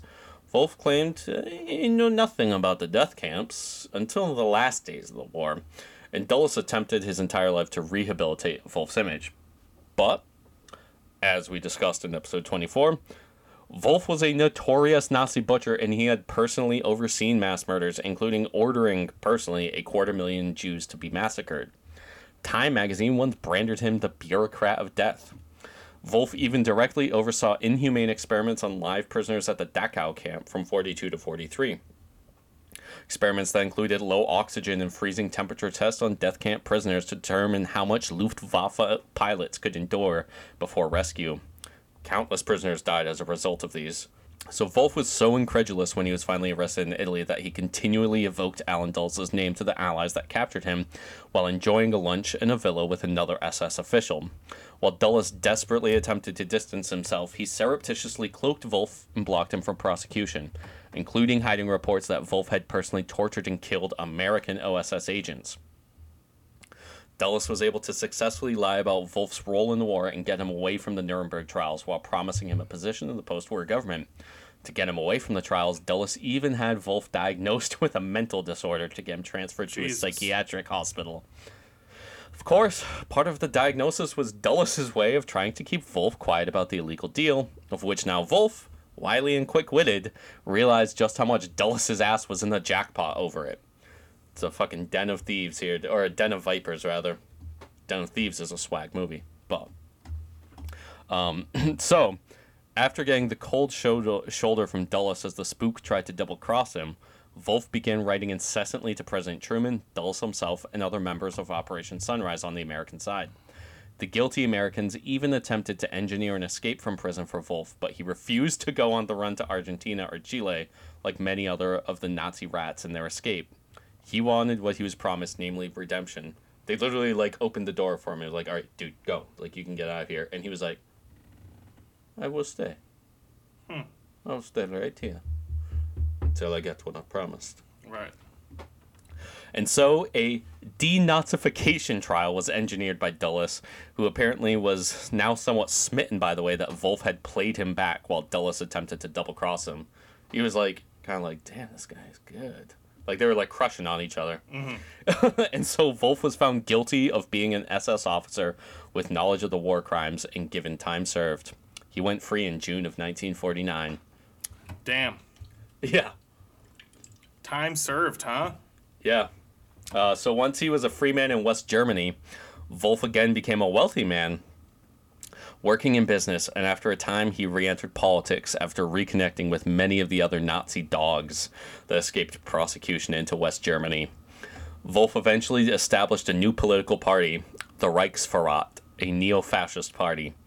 Uh, Wolff began organizing with other SS officers, and soon the old Nazi ideals of demonizing socialist, communist, and non Germans was flowing freely from the mouth of old Karl Wolff. Right back to his old ways, Yeah, bud. man. Here we are, back back where we started. Yep. Now let's talk about the rat lines. So, Karl Wolff was far from the only high ranking SS officer that found his way out of prosecution, and there were many powers in the post war world that had needs of the tools possessed by a former prominent Nazi apparatchik. Eugen Dollmann, SS colonel, found it suspiciously easy to escape from Allied prison in Rimini, Italy, and he would become a useful tool of the Catholic Church in their upcoming decades long battle with the Italian communists. The alliance between the CIA, the Church, and the Mafia will become a staple of future episodes as we explore Operation Gladio and the Years of Lead. But for now, the Nazi rats were just escaping prison and prosecution, and they would soon find themselves in the middle of this and most and more post-war events.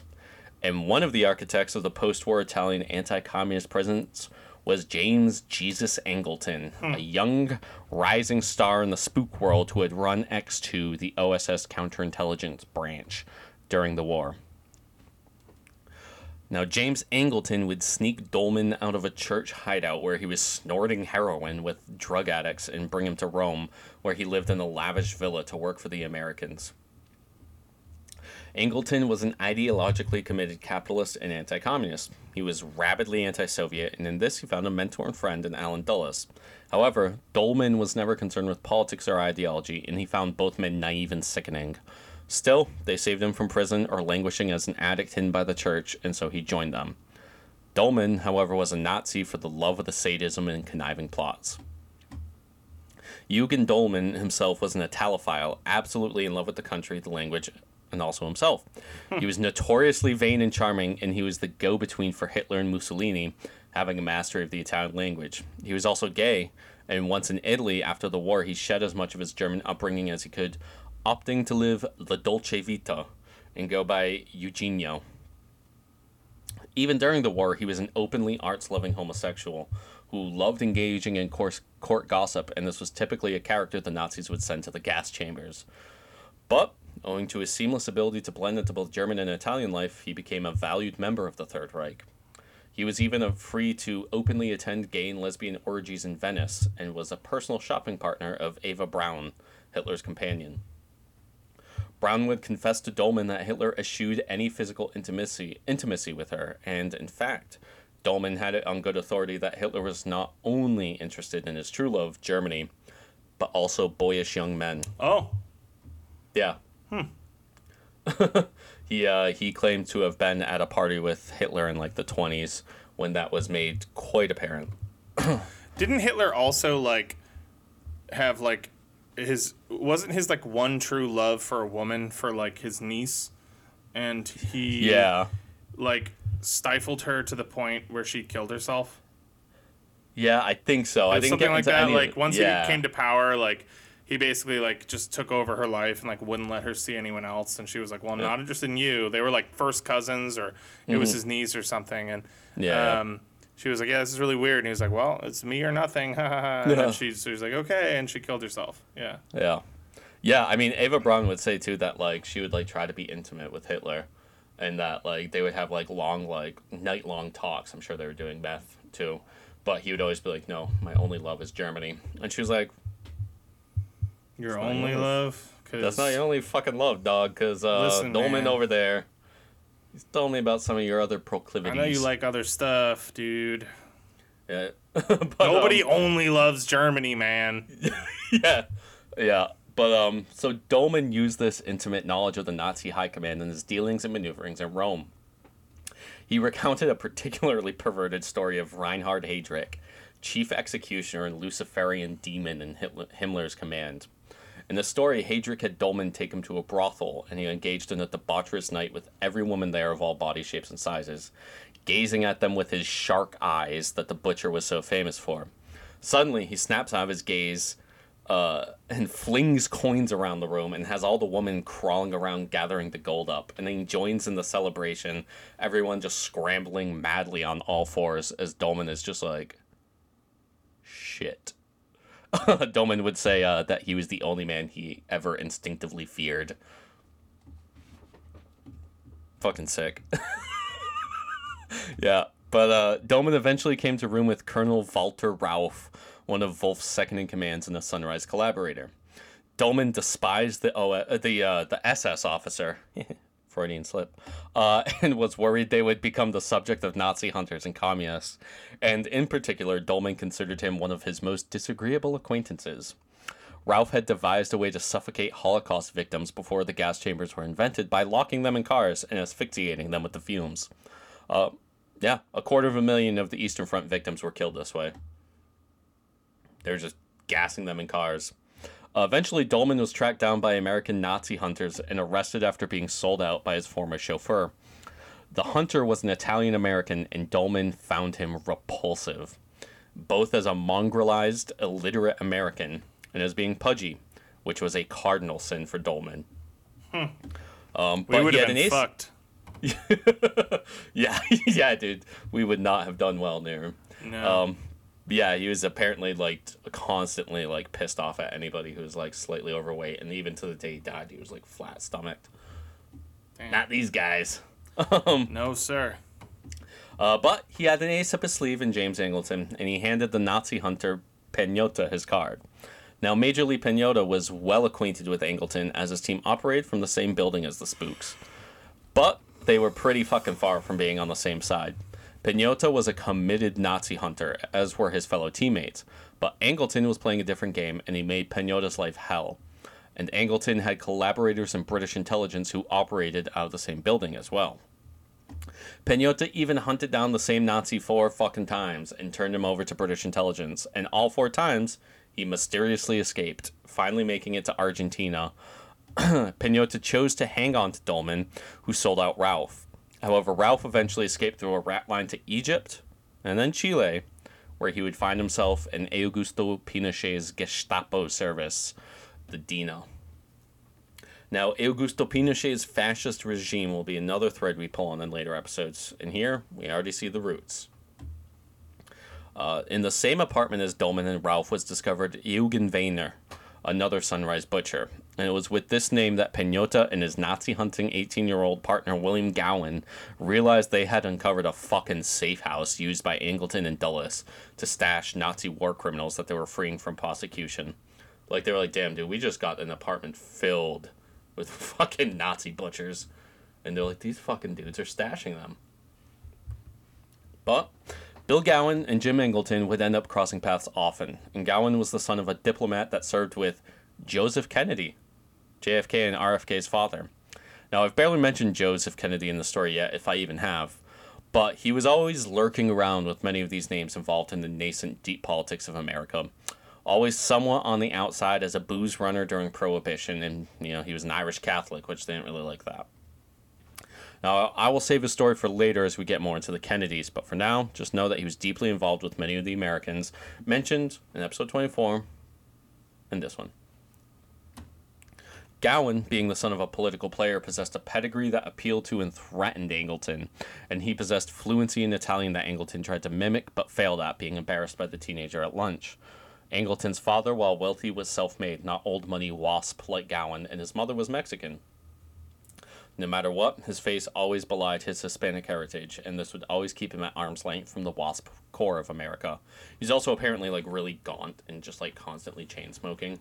Um, now, Angleton, however, would get the better of Gowen by getting Dollmann out of Italy and shacked up with none other than Otto Skorzeny, the infamous scar-faced butcher of the Waffen-SS, hmm. who, who once used a glider raid to free Mussolini from mountaintop captivity.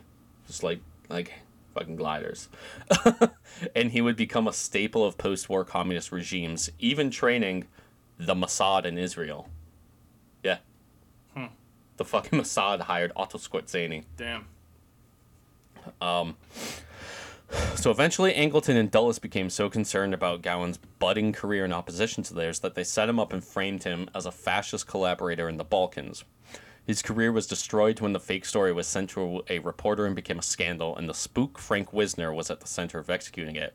And Frank Wisner is yet another name that will continuously pop up through the CIA's clandestine operations in the decades to come.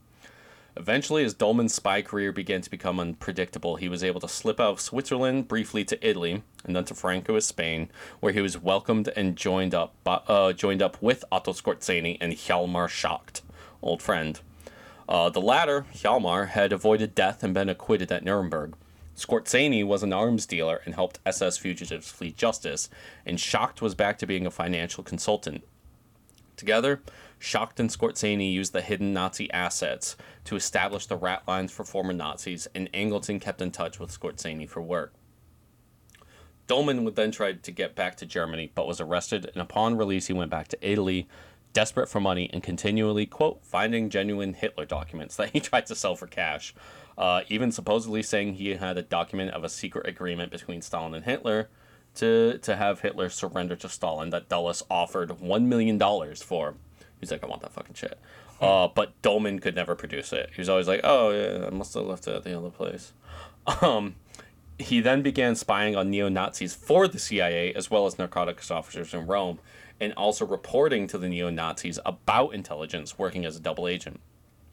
He was also spying on Francoist Spain for British intelligence and a complicated web of loyalties. An agency memo went around warning, quote, against the operational use of Dollmann because he had already been involved with several intelligence organizations in Western Europe since 1945. His reputation for blackmail, subterfuge, and double dealings is infamous, and, just by the by, he is a homosexual. Mm. So they were warned, hey, don't use this guy. He's- They're he's wary about that. Yeah. Now, in 1955, Dollmann finally stopped working for the agency, having outlived his usefulness. Of course, he would continue living for three decades because there's no justice in this world, appearing on European television frequently. He was like a big special guest all the time. Uh, he wrote some memoirs, and the fucker even wrote the German subtitles for Federico Fellini's La Dolce Vita film. Wow. Yeah. What the fuck, dude? So weird. Like he wrote subtitles for a Fellini film. Um, yeah, Dulles would describe the Nazi spy as a slippery customer in his memoir, and Dollmann famously took it as a compliment in an interview with an American journalist. The story was pretty funny though. He he was talking to this journalist, and he was like really pissed because he was like, you know, I'd always liked Dulles, and he's like, and I don't really know English that well, but he called me a slippery customer. He's like, and from my limited experience of English, that's not a good thing, right? And the guy was basically just like, oh, I mean, you know, that just means that you're like, you're very like, you operate in the shadows, like you're very like, oh, it's just like a, like a backstabbing like two timer. And then, and then he was like, oh, that's actually a compliment for me. Oh yeah, I do all that. Yeah, for sure. Yeah. Oh, okay. Oh, yeah. I thought he meant something weird and a bad. backstabbing piece of shit. Oh, for sure. Yeah. Yeah, that- definitely that's that's me. actually To a that's T. actually it's actually very swaggy that you would say that. Hell yeah. Shouts out Dulles. Um,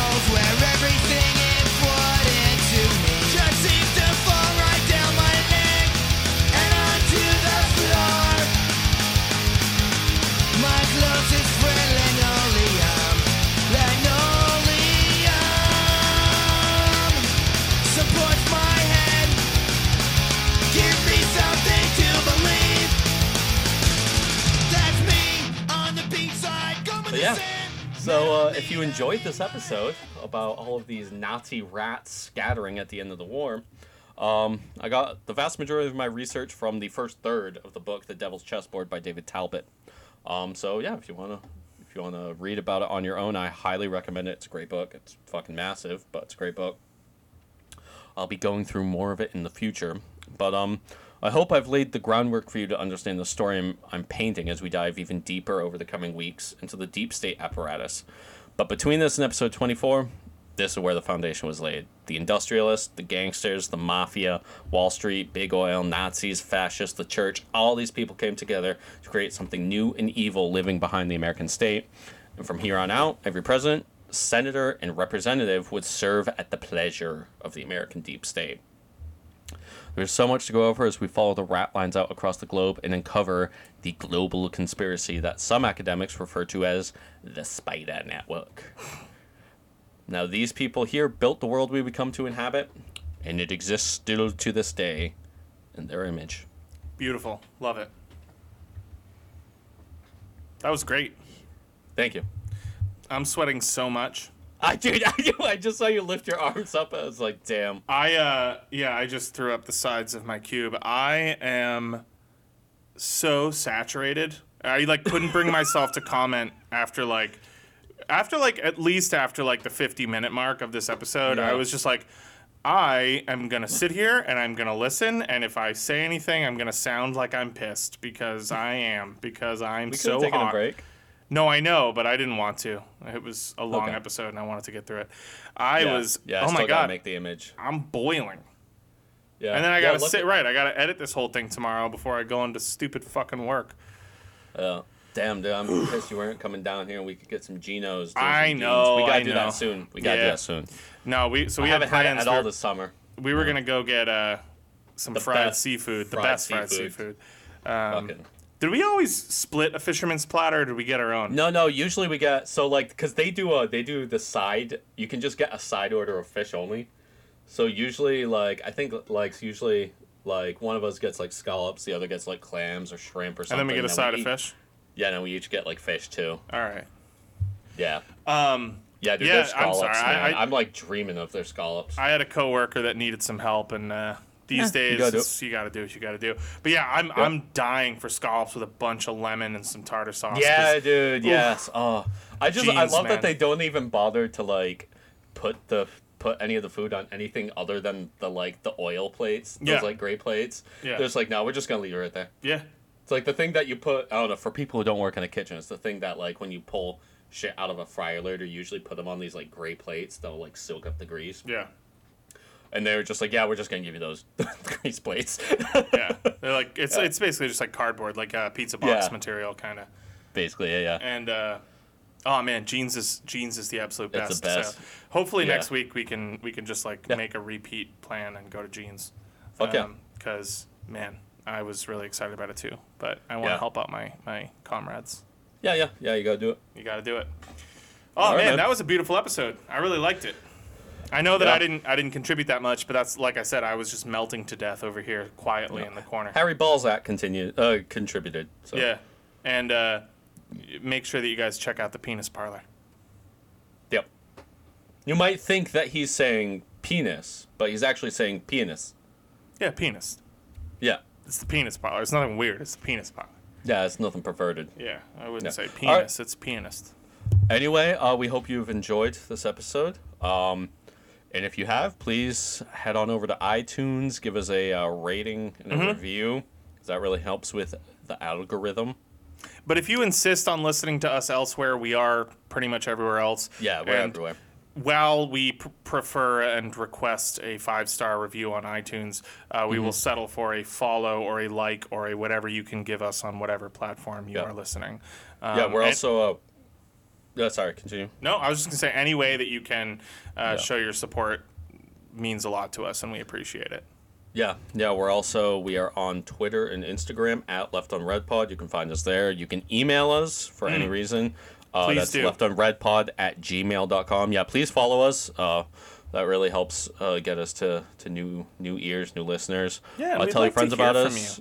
We would like to. Yeah, we would also. Yeah, we would love to. If You, you, can want, even if- email us to just be mean. We would love yeah, to get if you want to give us honestly, dude, I'd like. I kind of kind of look forward to the first like hate review or hate mail Yeah. because then it's like, yeah, I don't know. I feel like that's making it. where like we get accused of like revisionist history or something Yeah. like, like as if we're not just like two fucking dumbasses talking about whatever the fuck we want. that like, we usually like do the read like it's usually stuff that we have some knowledge of, but then we do like Yeah. all the heavy research for like a week or two before the episode. yeah. Like I did the vast majority of this reading and writing uh, Monday, Tuesday, and yesterday.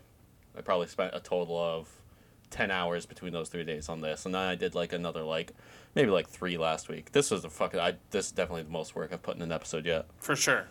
For sure. Yeah. This was this was a pretty heavy heavy duty episode. You did good. Yeah. I'm proud of you. Thanks, bud. Um, yeah. Anyway, so uh, so again, we're left on red. I'm Evan. That's uh, Cam. Yeah. We hope you enjoyed it, and we will see you next week, folks. Yeah, and we, we honestly we love you guys. Like we love you. Dude, we fucking love you guys. We fucking love you guys. Thanks so much for listening. All right, we'll see you next week on Left on Red. I love you. I do too. no, not you, the fucking listeners. Oh, you love them too. Okay, great. All right.